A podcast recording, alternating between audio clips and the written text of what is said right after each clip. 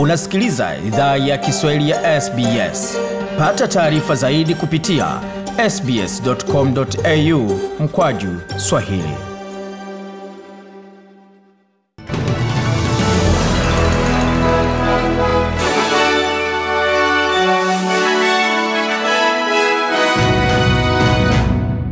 Wasikiliza idhaa Kiswahili ya SBS ukiwa na migode migerano. Fundi wetu mitambo ni bwana Jonathan, takuwa naye kuanzia hivi sasa hadi tamati ya makala ya leo. Kuna wito mpya kwa kutambuliwa ndani ya katiba kwa Australia wa kwanza kama daraja kwa mjadala kuhusu maana ya sikukuu ya Australia kabla ya sherehe za tarehe 26 Januari.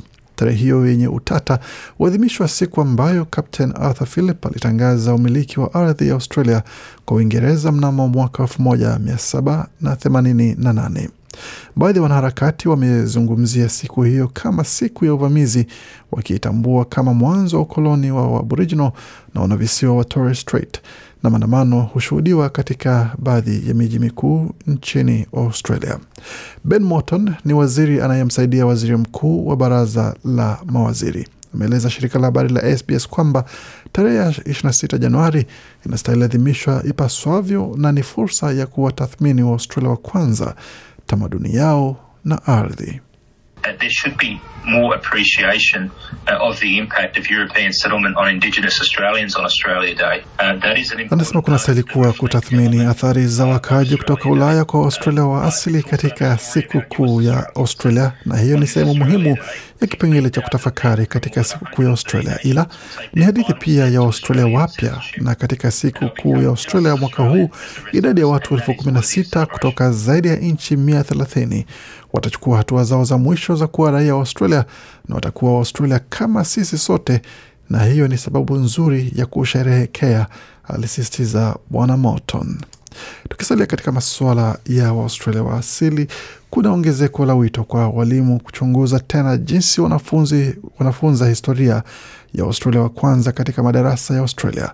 Watafiti katika chuo cha Monash wametangaza wametengeneza mbinu inayohusu sanaa na uigizaji kuwasaidia wanafunzi kuwa na hali imara ya utambulisho wa kitaifa.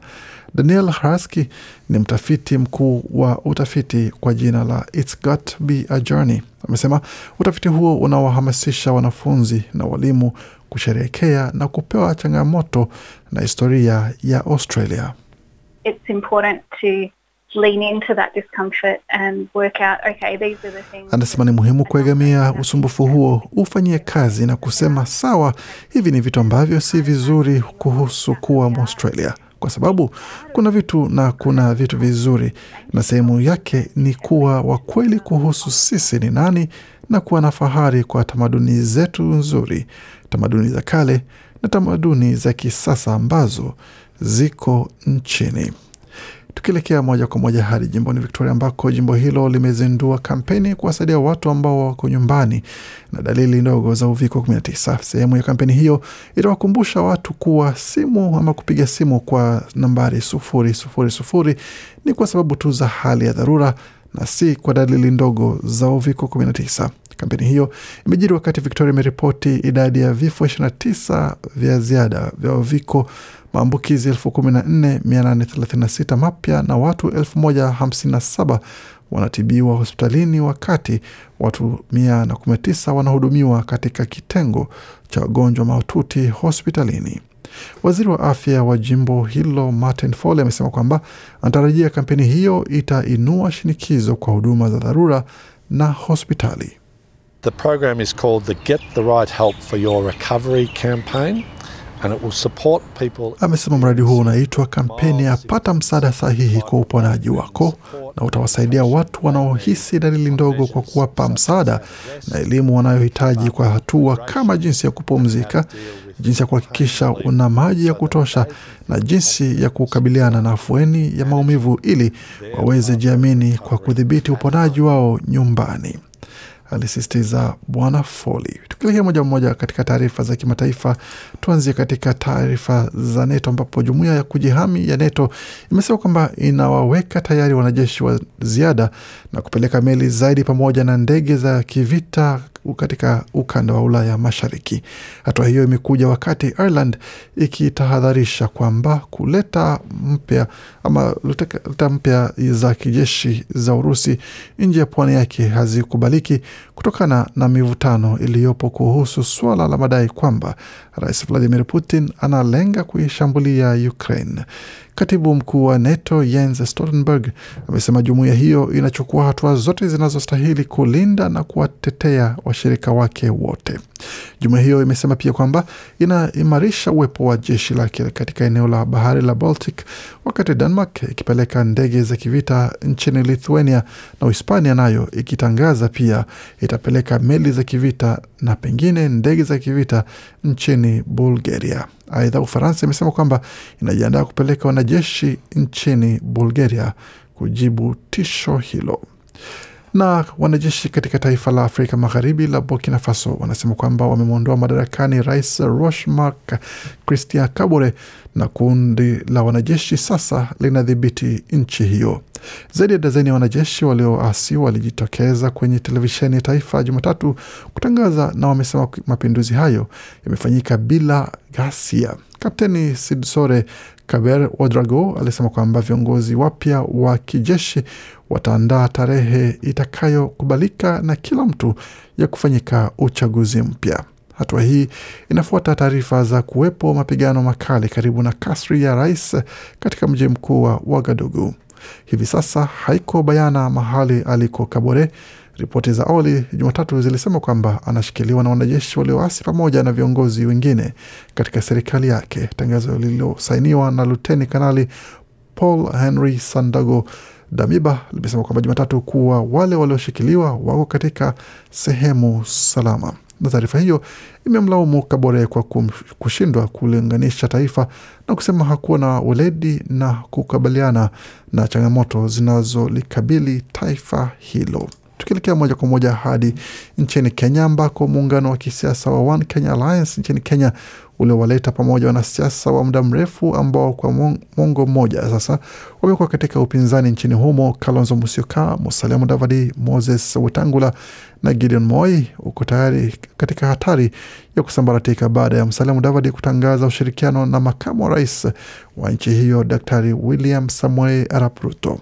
Musalia Mudavadi, makamu wa rais wa zamani, anaandamwa na madai ya usaliti kutoka kwa vinara wenzake kukaribisha usuhuba wa kisiasa wa William Ruto ambaye wamekuwa wakimshambulia kwa maneno katika siku za hivi karibuni. Muungano huo ulikuwa umependekeza Mudavadi kuwa mgombea mwenza wa Kalonzo Musyoka katika kura ya urais wa mwaka huu elfu mbili na ishirini na mbili. Kitendo cha Mudavadi na Wetangula kinaonekana ni njama ya siri kuidhinisha ushirikiano wa kisiasa na naibu rais wa Kenya William Ruto ambaye pia ametangaza azma yake ya kugombea urais Agosti 9 mwaka huu elfu mbili ishirini na kimeibua madai ya ulaghai na usaliti ndani ya muungano wa One Kenya Alliance. Waliokuwa vinara wenza wa Mudavadi, Kalonzo Musyoka na Wiper Democratic pamoja na Gideon Moi wa KANU na Cyril Jirongo wameripotiwa kughadhabishwa na hatua ya kiongozi huyo wa Amani National Congress kufikia makubaliano kushirikiana na kisiasa na Ruto bila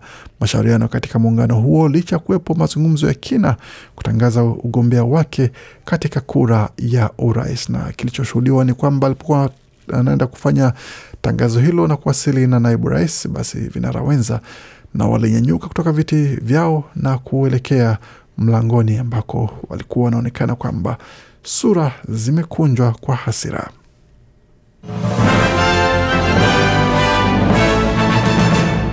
Waendelea kusikia idhaa Kiswahili ya SBS na hapa basi ni taarifa ya michezo kwa haraka haraka, tukitazama kile ambacho kimejiri hususan katika upande wa mchezo wa tenis wa michezo ya wazi ya tenis ya Australia, ambapo wanawake, mchezaji nambari mbili duniani Arina Sabalenka amebanduliwa katika michezo hiyo na mchezaji wa Estonia Keya Kanepi.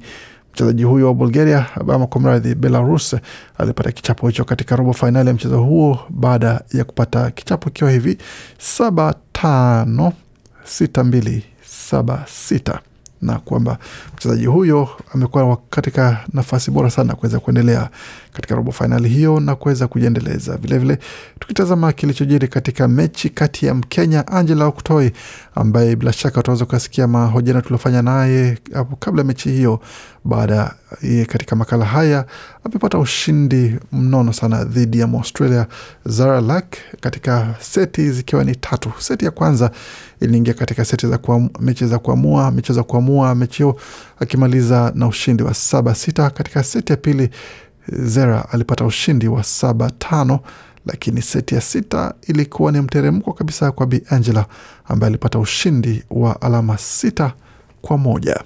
Tukitazama taarifa zingine ambazo zimejiri kwa sasa kwa upande wa soka ya wanawake katika kombe la klabu ya Asia kamradhi ya ma, shirikisho la Asia ni kuhusiana na timu ya Matilda waliokichapa dhidi ya Philippines katika dimba kule India, na mechi hiyo ilisalia ama iliisha uh, magoli akiwa ni mane kwa sufuri. Samka akiendelea na ushindi wake pamoja kufunga magoli yake na kuweza kujionyesha umahiri wake. Wengine wafungaji walikuwa ni Emil Van Egmond na Mary Fowler waliongezea katika kutikisa wavu wa Ufilipino, Ufilipino wakifunzwa na alikuwa mwalimu wa zamani wa Matildas Alan Sturridge ambaye anaendelea kutafuta nafasi ya kunusuru timu yake kushuka katika makundi ya michuano hayo. Na kule barani Afrika, maafisa wa Kamerun wamesema kwamba takriban watu sita wamekufa baada ya mkanyagano nje ya uwanja mmoja wa mpira kuna kufanyika michuano ya kombe la Afrika almaarufu AFCON.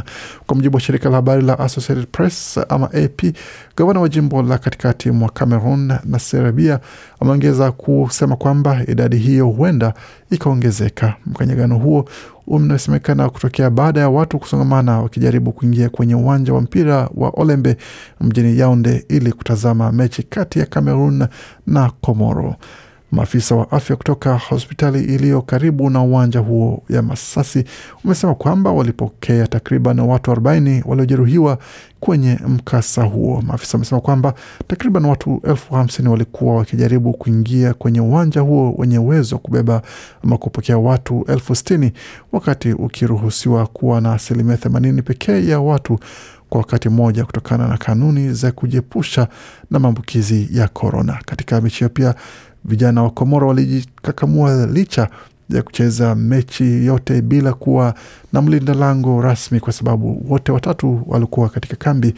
Wawili wakapata virusi vya korona na mmoja akapata jeraha, kumaanisha kwamba mmoja wa walinzi akalazimishwa kuingia golini, ambapo walifanya alivyoweza, lakini uzito wa mziki kutoka Cameroon ulikuwa ni mkubwa sana kwake. Wenyeji wakapata ushindi wa magoli mawili kwa moja licha pia ya wageni wao kuwa wamepoteza mchezaji katika dakika saba, mechi kusalia mbili moja kwa upande wa Cameroon.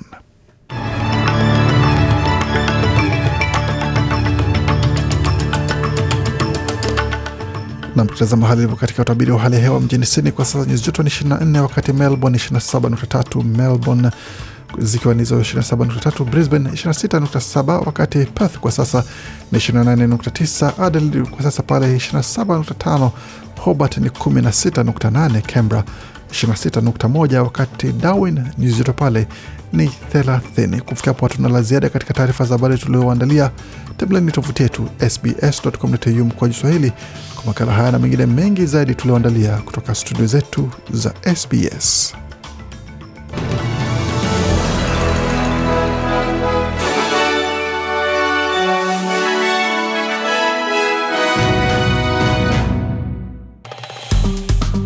Penda, shiriki, toa maoni.